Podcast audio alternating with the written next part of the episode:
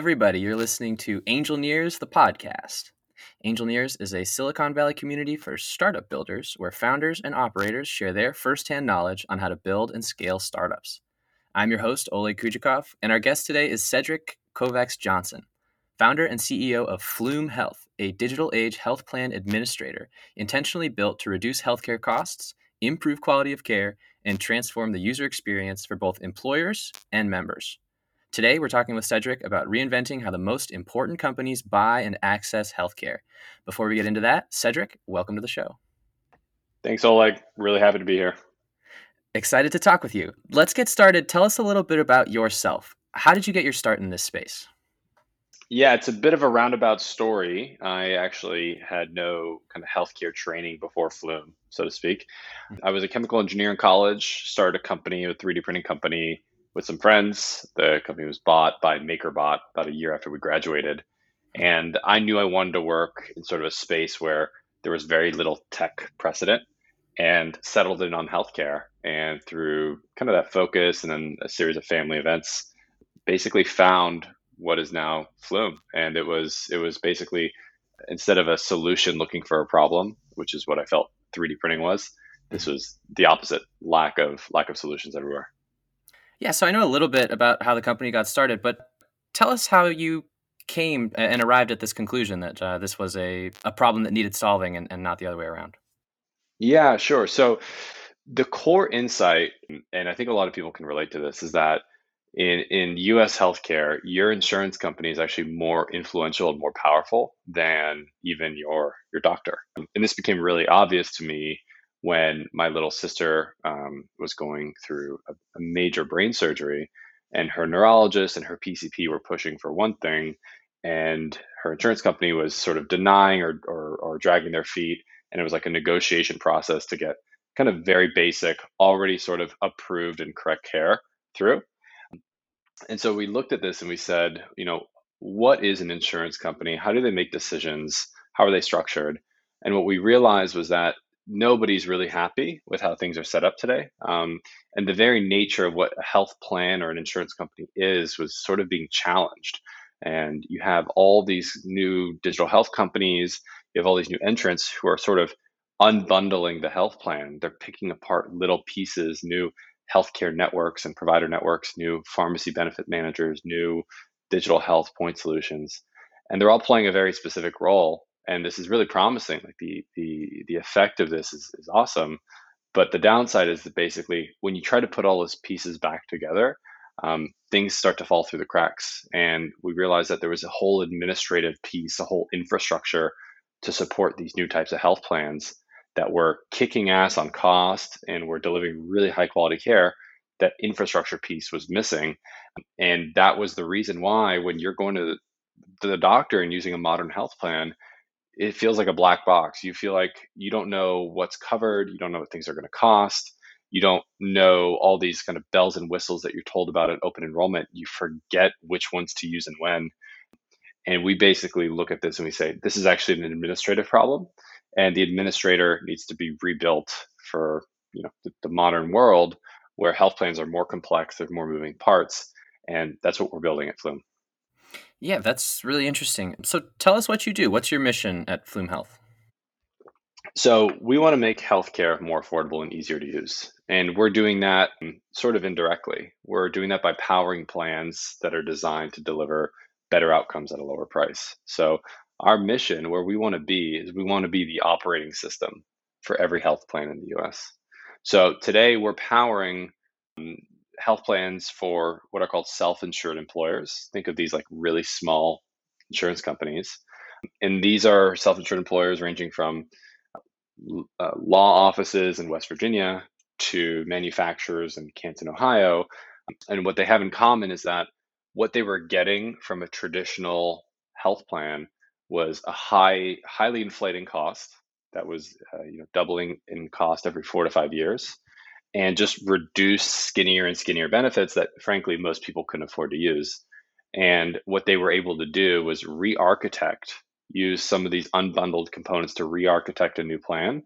And they put it all back together and operationalized and launched these plans on Flume. So on Flume, on average, our customers year one saved over $5,000 per employee, which is remarkable, right? Uh, I mean, that's a that's a close to 37% decline in cost, and we ended up beating the expected cost by 22%. So that's year one. Year two, it was a flat trend, meaning we not only saved these clients a ton of money, they renewed at that that new baseline. So the net effect of this is we have customers who crazy stuff was happening where we have customers who save so much money year one, they actually they actually rebated each of their employees the full premium that they paid the year before. So that was actually a construction company in Indiana, and that amount was around fifteen thousand dollars. So the effect of doing this well, the effect of restructuring healthcare means people can actually afford to use the benefit that they're already paying through the no- nose for, uh, and they can actually afford to use it. Hmm. That's that's really interesting. So I think you mentioned it already, but I, I want to talk about your market, uh, your addressable market here. You know, healthcare is enormously complicated. It's huge. Can you break down maybe your market segment and, and why you chose that segment? Yeah, so we started, like I mentioned, with what are called self-insured employers, but Flume can work with anybody who wants to launch a health plan. So we started with self-insured employers, which are basically think think of these like employers who reach a certain size and they literally become their own health insurance companies. And this is actually how most of the health plans in the US are structured. 80% of companies with 500 employees or more are self-insured. Right? It's kind of this little known fact in US healthcare. And so what you have is you have tens or hundreds of thousands of these self-insured employers each of them now as an insurance company they need to run the back office so we start with self-insured employers because um, they're they're nimble they make decisions every year based on renewal increases right and they're willing to try new things and they're willing to try new things like flume right so we started there but we're naturally progressing to be a, a platform that can run health plans even for large insurance com- companies and carriers. And we're actually starting to make progress in, in the platform world as well. Hmm. And can you unpack like who's involved in this whole process? Who are the key players when it comes to healthcare? Uh, at least, the, at least as far as what you're dealing with. Yeah, it's a it's an interesting question to ask. We have at a given time a handful of, of stakeholders. We have the employer themselves, which in this case is also what's called the plan sponsor, which is the entity that actually takes on the risk. So Flume does not take on the risk. There's a plan sponsor that takes on the risk.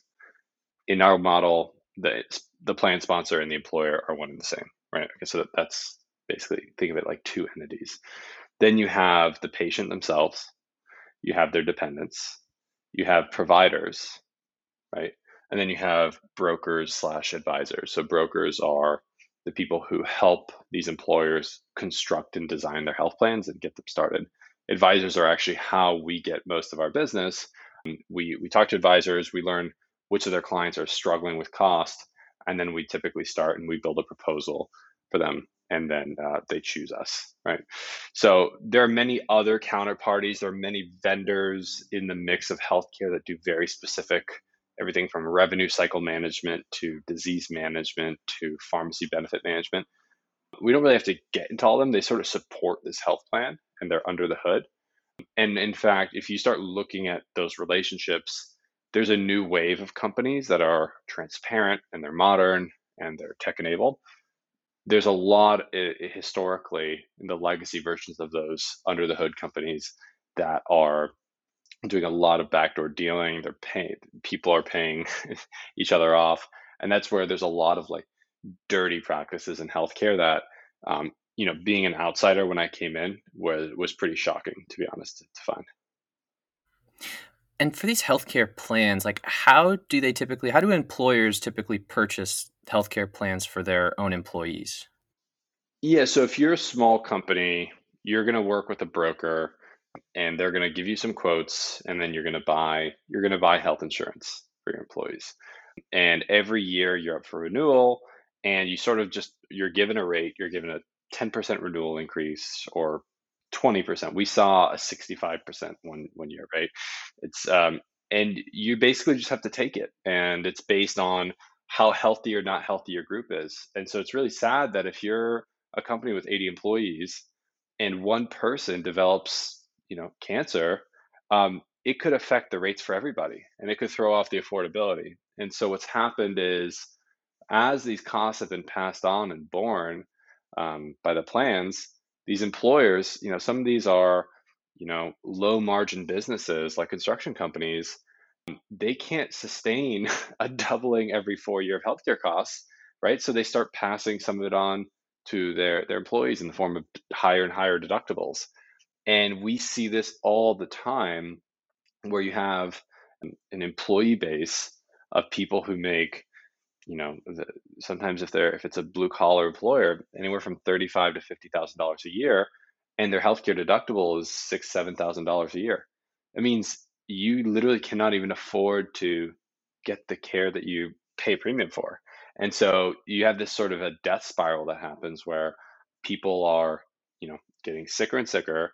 The costs are so high they avoid care so things get worse things fester then because they're expensive, they end up in the emergency room. The costs go up globally, and it's just like this. It gets worse and worse and worse the, the more you avoid it. So we're looking at this and saying, can you sufficiently return the economics of the plan to a state of normal that you can actually drive drive a plan benefit that people can afford to use? And we talk a lot about member experience at Flume, and we say the best possible member experience you can have is being able to confidently afford the care you're about to get. Um, and that's probably way more important than having, you know, a shiny app or anything like that. All right, next, talk about the lack of transparency when it comes to cost and quality of services. What are some of the structural barriers that might restrict flexibility when you're designing these plans? It's a really, really interesting question. So, price transparency as a topic is, you know, very, it's very widely discussed now in healthcare. When I got in, it was something that I felt like I was the first person talking about it. And now it's on the cover of the Wall Street Journal, right? Um, I think price transparency is actually the tip of the iceberg in terms of what's interesting here. And I'll tell I'll tell you why. So price transparency is this question of I should know what I'm gonna pay when I go to the doctor. And why is that even an issue now? Well, it's an issue because the pricing is high, but also because members have higher deductibles than ever, so they owe more. So they want to know what they're going to owe. The only reason members have high deductibles is because the, the global cost is so high. So I don't think true patient price transparency, there's all these laws going into place that the, these hospitals have to disclose their fee schedules and negotiated rates and all this stuff. I don't think that really gets to the root of the problem because it's very hard to predict what the cost of an encounter is. There are all these like billing modifiers. It's, you know, patients have to be really savvy and look this up. And then secondly, um, you don't really know the scope of your appointment until after the fact, right? You you might your doctor might order labs or an X-ray. So I think the price transparency conversation is actually kind of a bit of a distraction from all of the opaque crap that sits under the surface and those vendors I was telling you about earlier. The number of relationships and people who are getting paid on your dime that you've never seen. They're certainly not a provider of yours, but they're part of this like opaque healthcare supply chain. That's where I think a lot of the bodies are buried. And there's incentives for you to use the wrong kind of care at the wrong place. Somebody's getting paid, but your plan is absorbing that cost, creating this system where you now have a high deductible and you care about price. So in our plans at Flume, we're focused on how do we remove costs from the equation sufficiently that the plans can go to zero deductible or low deductible or fixed copay or create a mechanism where the patient actually knows what they're going to pay. The plan doesn't necessarily know the exact dollar figure of every uh, of every appointment but that doesn't really matter because it's in the zone of reasonable and that plan is prepared to pay it. And i'm not sure if that totally made sense but I'm I'm happy to go back and and and re- and go over that again. No, no, I think it does. Fixed cost for for deductibles and and the like. I understand that the insurance companies want to know. Everybody wants to know what the final cost is going to be, but it's difficult when there's billing modifiers and, and other things that kind of factor into this big complex equation. Did I miss anything there? no, I, I would just say that I don't think price transparency as it's being discussed is really the root cause problem. And people say if we get price transparency, we get people to shop. I also don't think people shop for healthcare services the way that they shop for shoes. Um, I think the bigger question is there's a load of non transparency that's invisible to patients that's actually the culprit behind their costs that's creating a that's creating a health plan that they have these high deductibles around right? So if you can if you can eliminate those hidden costs and that's what we're doing at flume you can create a plan that is zero deductible right? And employers can say i don't need to pass these costs along to my members. I'm going to make this plan a zero deductible plan this year. And we're seeing that happen more and more. And you can only get there if you look at the under the surface stuff. So anyway the price transparency conversation in short t- the tldr is there's far more important non-transparent stuff below the surface that you need to know where to look and you need to have an administrator that's capable of, of actually doing something about it and that's a big part of what we do at flume. I see i see yeah and you mentioned the in the mission you know what's your mission? It's fixing this administrative bit so uh, thank you for clarifying. What's the role of a tpa or a third party administrator? Really good question. So a tpa very simply is an organization that does all the back office work of a health plan or a health insurance company. So that's everything from paying and processing claims to um, managing the eligibility. So who's on the plan, who's off, all the reporting, all the compliance, all the connectivity and trading partners that we have to share data with. So it's kind of this like central nervous system of a health plan. And it's it's a lot of kind of daily paper shuffling in the old world. It we've heard this expression when we got into the business that you there's no such thing as a good third party administrator. There's no such thing as a good TPA. Uh, you just have like less bad ones. And for us, that was this insight that they're not highly differentiated. It's highly fragmented. Nobody's happy. It's really low NPS. This is a, this is a chance to actually come in and say it is a commodity. But what you want from this is high uptime, high reliability, high configurability. And transparency for us isn't just this virtue signaling, like let's be transparent and good guys.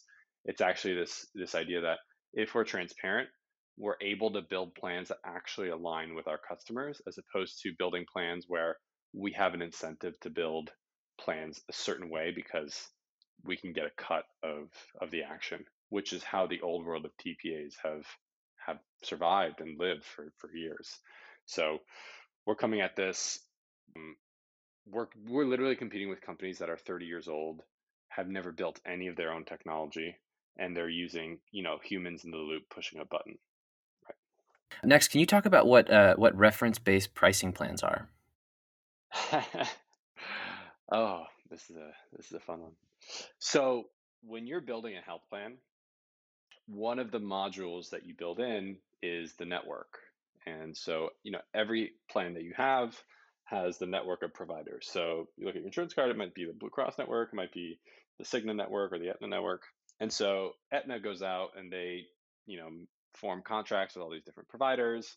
There's some subcontracting arrangements, but effectively, if you have the Aetna logo on your card and there's an Aetna provider, not only do you get access, but you get um, you get pre-negotiated rates and you know it says your insurance plan negotiated it's not someone negotiating every bill it's a pre-negotiated on uh, mostly usually an annual basis right?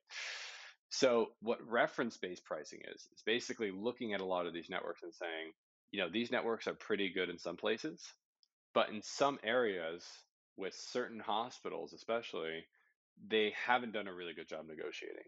And how do you know if it's a fair price well, you can compare it against a benchmark price. So you could say, you know, in most services, the pick your network actually has good pricing. But for name a service like an orthopedic surgery, if you compare that to the same price that the government would pay, so what Medicare would pay for that price, it's a complete ripoff. It might be 3x the price, 4x, 5x the price. So your network's actually not doing a good job negotiating. They're maybe telling you they negotiate, but it's not actually there. So that was the core insight saying there's price inflation within the network. So why do we need a network? Why don't we treat every doctor like out of network? And this is that's what reference-based pricing is. It's basically saying you're we're going to build a health plan with no network whatsoever. Every encounter is technically out of network. And when we go when you go in and they send us a bill, we're not going to pay them whatever price they want. We're going to pay them the Medicare price plus 20% or plus 40%. Basically, this is a fair established price that the government sets, and we're going to adopt it and actually pay you a premium on top of that, right? So in some cases, the Medicare price is a little bit higher, but in most cases, it's 30, 40% lower than you would otherwise pay. So it's, it's a really powerful instrument. It also lets, there's also second order effects that it unlocks. But reference based pricing, I believe, started in 2008 as sort of an experiment and it worked incredibly well. Costs were coming down like crazy, um, and it started getting adoption throughout the country. No one really knows how big it is now, how many plans have this strategy, but it's estimated to be in the millions. The problem, though, as you can imagine, is these hospitals started to figure out what's going on, that there's all these out of network patients that are negotiating. And two things happened. And on one hand, these hospitals started to get wise and figure out how to detect patients that were coming in with no network with reference-based pricing and in some cases denying access. And second secondly they figured out that these patients you know their insurance was basically billing at this rate that they didn't like and they would start harassing the patients in some cases suing the patients. And so it became this sort of it can become this sort of a, a hostile environment if you do it with the wrong hospital in the wrong environment so we have about less than half of our clients are reference based pricing. Um, some of them are having a great time, they're saving a boatload of money. But others, you know, we've had to make adjustments mid year because they're just in the wrong market and this hospital is going to play hardball. And it's it's crazy to me that these hospitals are willing to go out and sue their patients and they're, you know, they have some holy name and they're a nonprofit and they're they're there to serve the community and meanwhile they have this you know massive glass structure with a grand piano in the lobby, as uh, my chief customer officer likes to say. So reference based pricing is, um, I think it's it's a tool you can use. You have to use it very carefully. We don't. We're very careful before we sell a customer on it. There are many other tools in the toolbox. It's a very, I would say, it's a brute force approach. There are many more artful ways to contain costs as well. Yeah, thanks for helping me understand that. And should we mention PPO here? Uh, I know that it's another um, type of reimbursement. Well, I mean, just very quickly, the PPO is the network. So when I said what is the Aetna network or what's the Cigna network, that's a, a technically a PPO network. So reference-based pricing is instead of a PPO. So you choose one or the other. I see. Thank you. Thank you. All right, uh, let's keep going. You know, we have these new care models, especially today, 2021. Virtual care is kind of a huge a huge uh, attraction. There's also insurance navigation, digital therapeutics, but they're limited in their ability to kind of create systemic changes despite playing a role in reducing costs and improving quality of care. Can you talk about these new models and, and maybe some of the limitations? Yeah, sure. Um, do you mind giving me an example of one that you have in mind? Telehealth, does that work? Yeah, and the, the question is basically, um, do I think they work? Do you think they work? Are they are they going to change things as much as advertised? Yeah, sure. So some of them will. Some of them certainly will. Some of them won't, right? And I think that's that's the the battleground right now is you're going to see a ton of there's just been so much money put into digital health. There are, you know, hundreds of these experiments being run right now. And the ones that can prove clinical efficacy are going to scale. And frankly, we want to support as many of these experiments as we can. So if you're a digital health company, you can plug into Flume and start offering your service to Flume members. And our clients are really interested in seeing like the latest and greatest and building that as, as a component of their health plan.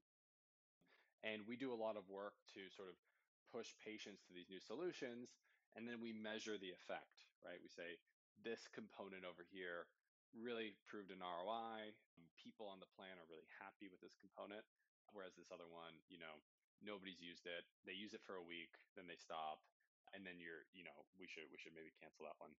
So we're starting to have that conversation. I think if you zoom out though, if you're a virtual first digital health whatever, the biggest issue you have is you are a point solution within a bigger health plans offering, right? So you're trying to you're trying to be let's say Livongo and you're trying to do this like world-class diabetes management, but there's a plan that has all these rules that are that sort of supersede you. And at times it can be really hard to figure out who the right patients are. It can also be really and that's why you see really low utilization rates. And a lot of times patients don't really know how to engage with these new point solutions. So part of the opportunity that we expect to, to start really manifesting at Flume is we think that you're going to see some of these point solutions say, you know what, I don't want to play within the Blue Cross or the Aetna or the Cigna sandbox.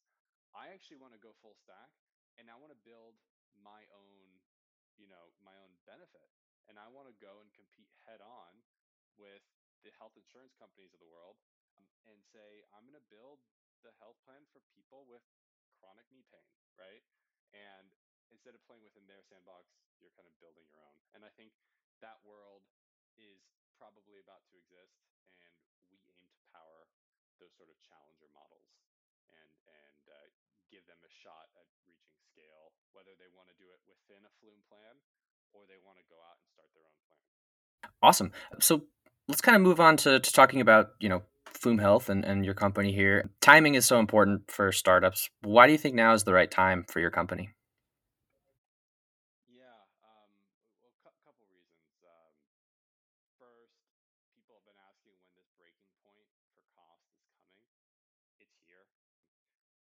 actually think that a lot of healthcare innovation is actually coming from America's blue collar companies who are in the situation I described earlier. You know, people who can't afford to even use their benefit and are frankly kind of priced out, and that, that's where a lot of this is coming. So um, that that's part one. People are really reaching a breaking point, and part two, you know, we asked ourselves, what what can you do to build a better health plan? We're honestly having a hard time keeping up with the rate of innovation happening. There are more, more kind of new components that go into a health plan than existed. There, there are more components, whether it's like digital health companies or you know you name it, or new networks that exist today than existed even a year ago than five years ago.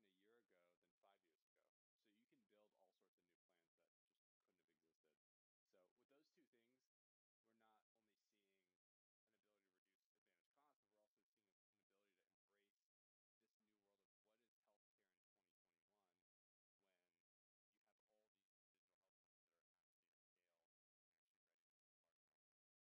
So with those two things, we're not only seeing Uh, next, can you talk about what your value proposition is, and and while you're doing that, if you could also talk about you know how are you innovating at, at Flume versus you know uh, the competition or what's out there. Our main value prop is we can build a very tactical health plan out of the modules that exist and run it and launch it in some cases less than 30 days and those plans run the way they're supposed to and they almost always result in massive dollar savings. So it's it's a it's a bit of storytelling. It's a lot of financial illustration. I would say our best clients are looking for a TPA to do something that they've had in mind for a long time, a plan that they have sought to have run properly, and we're the first TPA that can sort of absorb their specification, if, you, if that makes sense. And then your your second question was how do we innovate or, how are we innovative or what maybe what's different? We have we have a big advantage that we were founded two years ago um, when you know modern uh, the modern SaaS stack exists, right? So in many ways, we're not held down by you know legacy clients on legacy systems using spaghetti code and and uh, pen and paper processes. Um, so a lot of our competitors just they wouldn't know how to handle or manage a, a team of engineers, let alone you know really know what to, to ask of them. So we have that advantage. You know, our starting assumption was things can and should be done with software that you know rather than having a human in the loop. Not to say that you know there aren't places for for people. Uh, we we do auditing and customer support. And then, you know, the other thing is building for this modern use case. Nobody's really figured out that modern health plans, it's not just about rebuilding the old TPA just with software.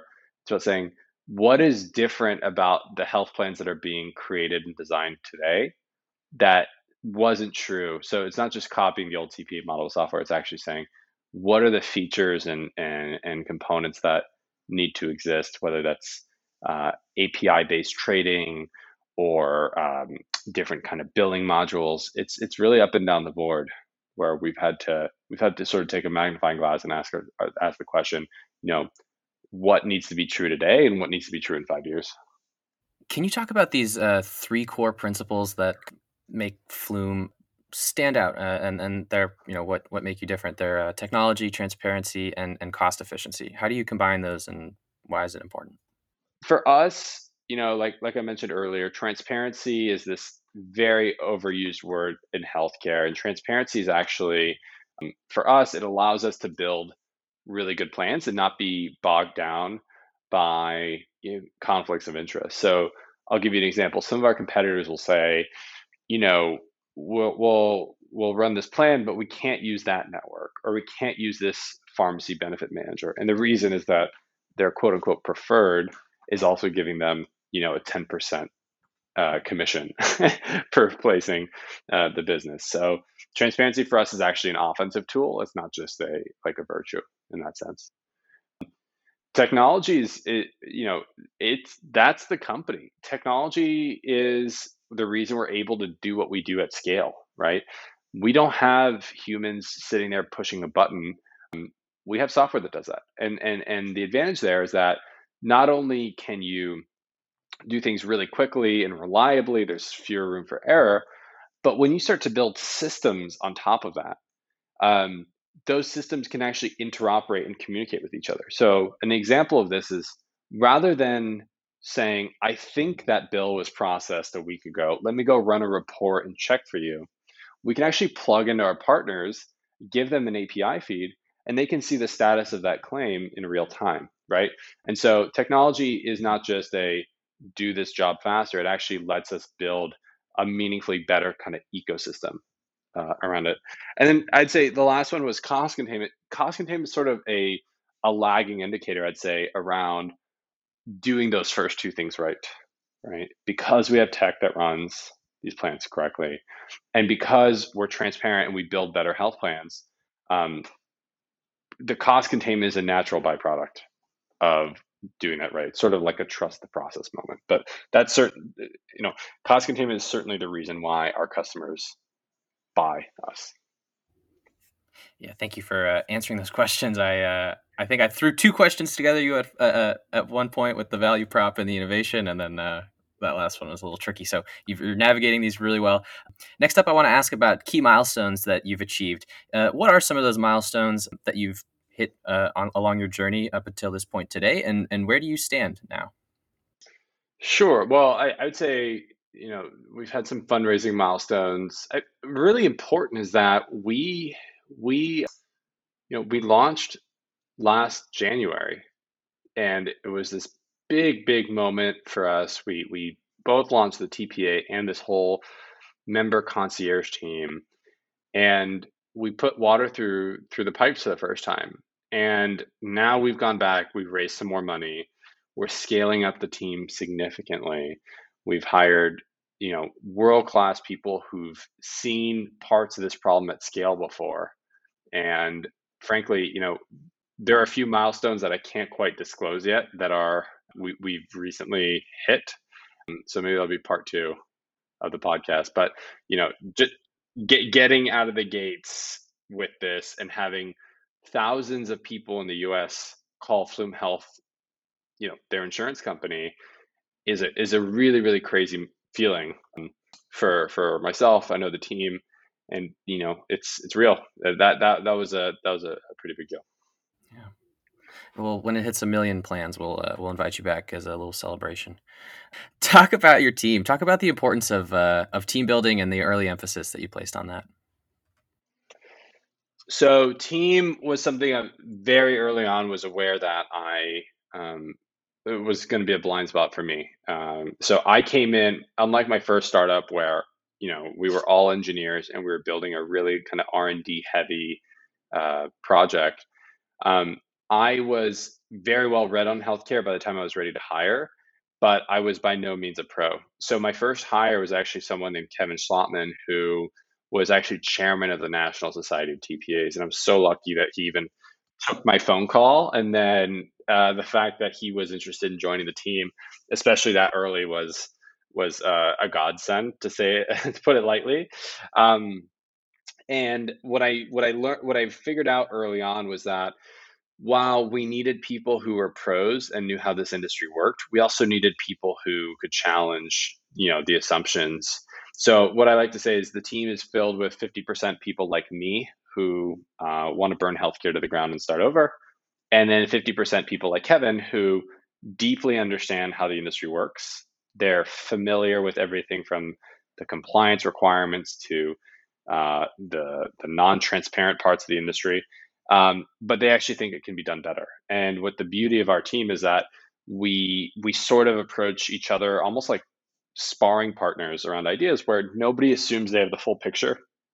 Everyone wants to put their best foot forward and and and sort of test out the ideas. And I think what we leave with are really um, really forward thinking ideas that are actually achievable. So it's not just pure blue sky thinking; it's grounded in, in the reality.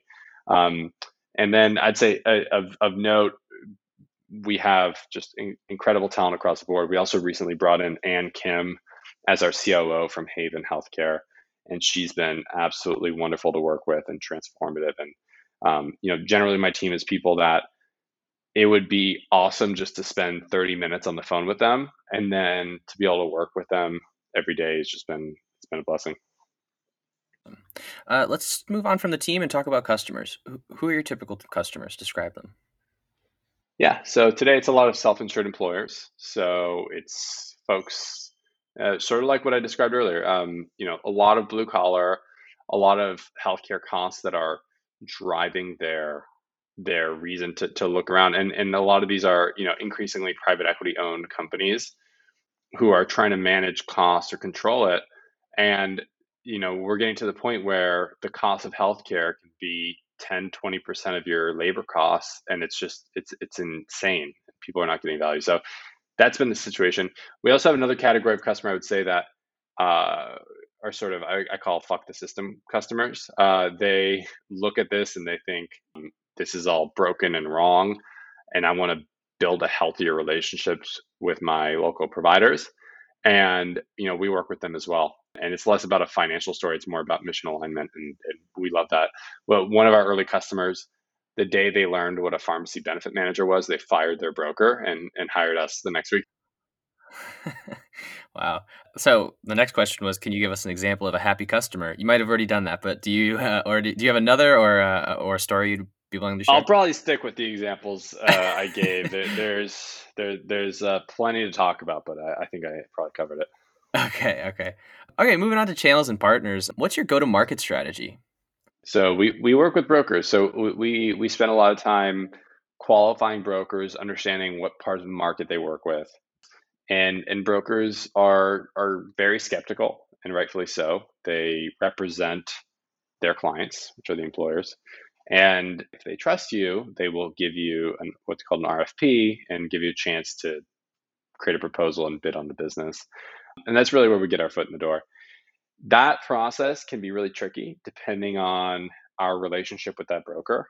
It generally ends up that once we close a client with a broker, so a typical broker will have maybe call it 20 employers in their portfolio.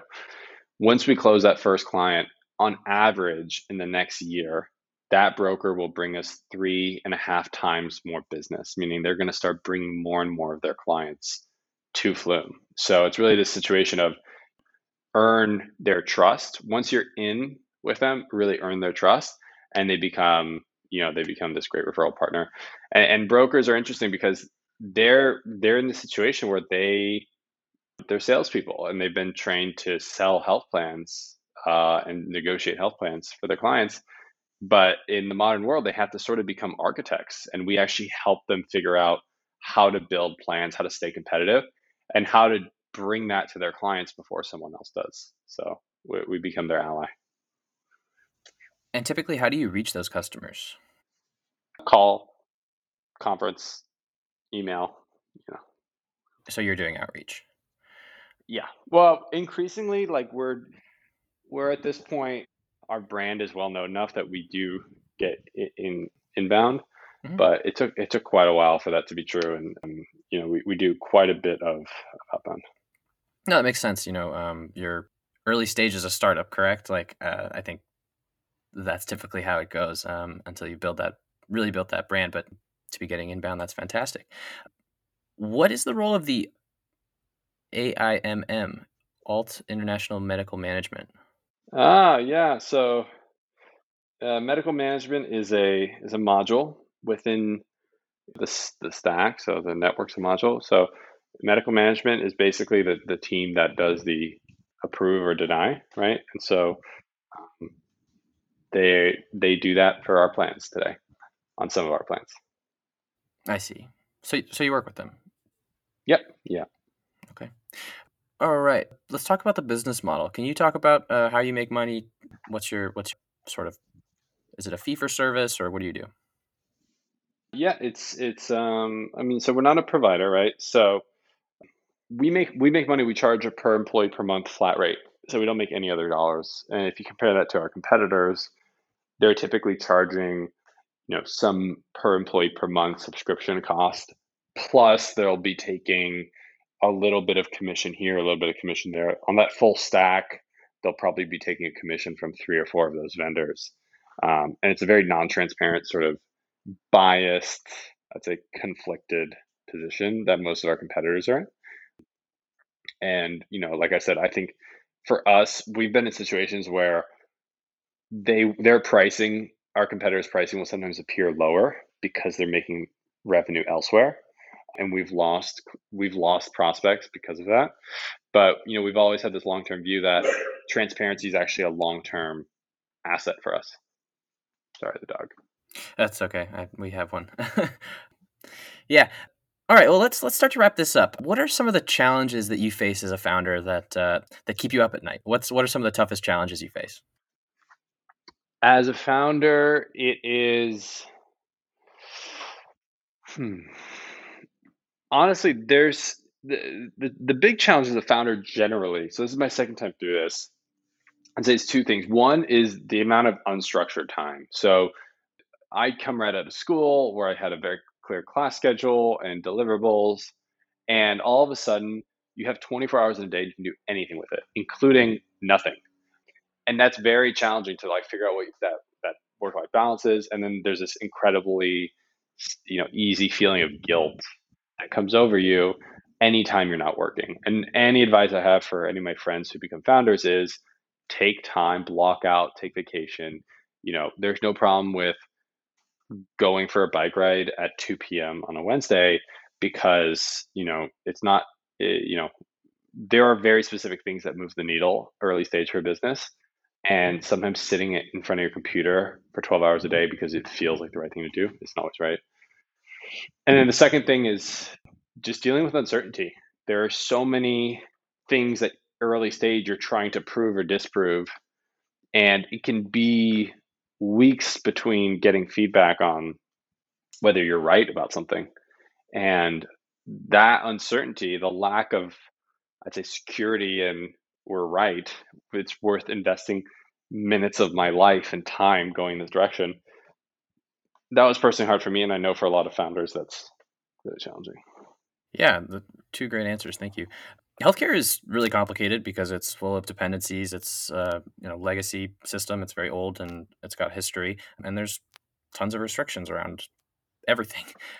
If you could wave a magic wand and change one thing today, what would that be? When my investors invested in me, they asked, "Do you think single payer comes out? What does that do to the business?" And I said, you know, single payer happens. First of all, I think it's a good thing. I'm Canadian. I think it would really hurt our business. and We'd have to reinvent parts of what we do. but I think it would be a net positive. But if you're investing in me, you think that we will probably never get there. And our business plan is sort of predicated on more of the same from a regulatory standpoint. If I could wave a magic wand, I think one thing that needs there one or two things that, that should exist for healthcare. One is sort of a universal fee schedule. People have argued that that's going to drive down competition. It, it'll be like rent stabilization where people, you know, there's all these secondary order effects. But, you know, Medicare has proven that they can get away with it. And every provider wants to offer, wants to see Medicare patients. So I actually think that would be a net positive. And the second thing is uh, this is a little detail, but stop loss carriers having a massive captive with all self insured employers. So you don't have this kind of rate variance year, year over year would be would be pretty huge. All right. Uh, two deep answers. Well, Cedric, thank you so much. Uh, before we get out of here, uh, what's the best way for our listeners to reach you and Flume Health? I'm sure there's going to be lots of questions after this one. My Twitter, LinkedIn, website, all the above. Yeah. All right. So we can we can link. Uh, what, what's your Twitter handle? We can link. Uh, we can put LinkedIn. Uh, Cedric right Kojo, C E D R I C K O J O. Awesome. All right. Well, we're going to end the show there. Um, if you liked it, please subscribe wherever you listen to podcasts. Leave us a rating. Cedric, thanks for joining the show today. We appreciate your time. Uh, let's get out of here and go for a bike ride. Thanks, y'all.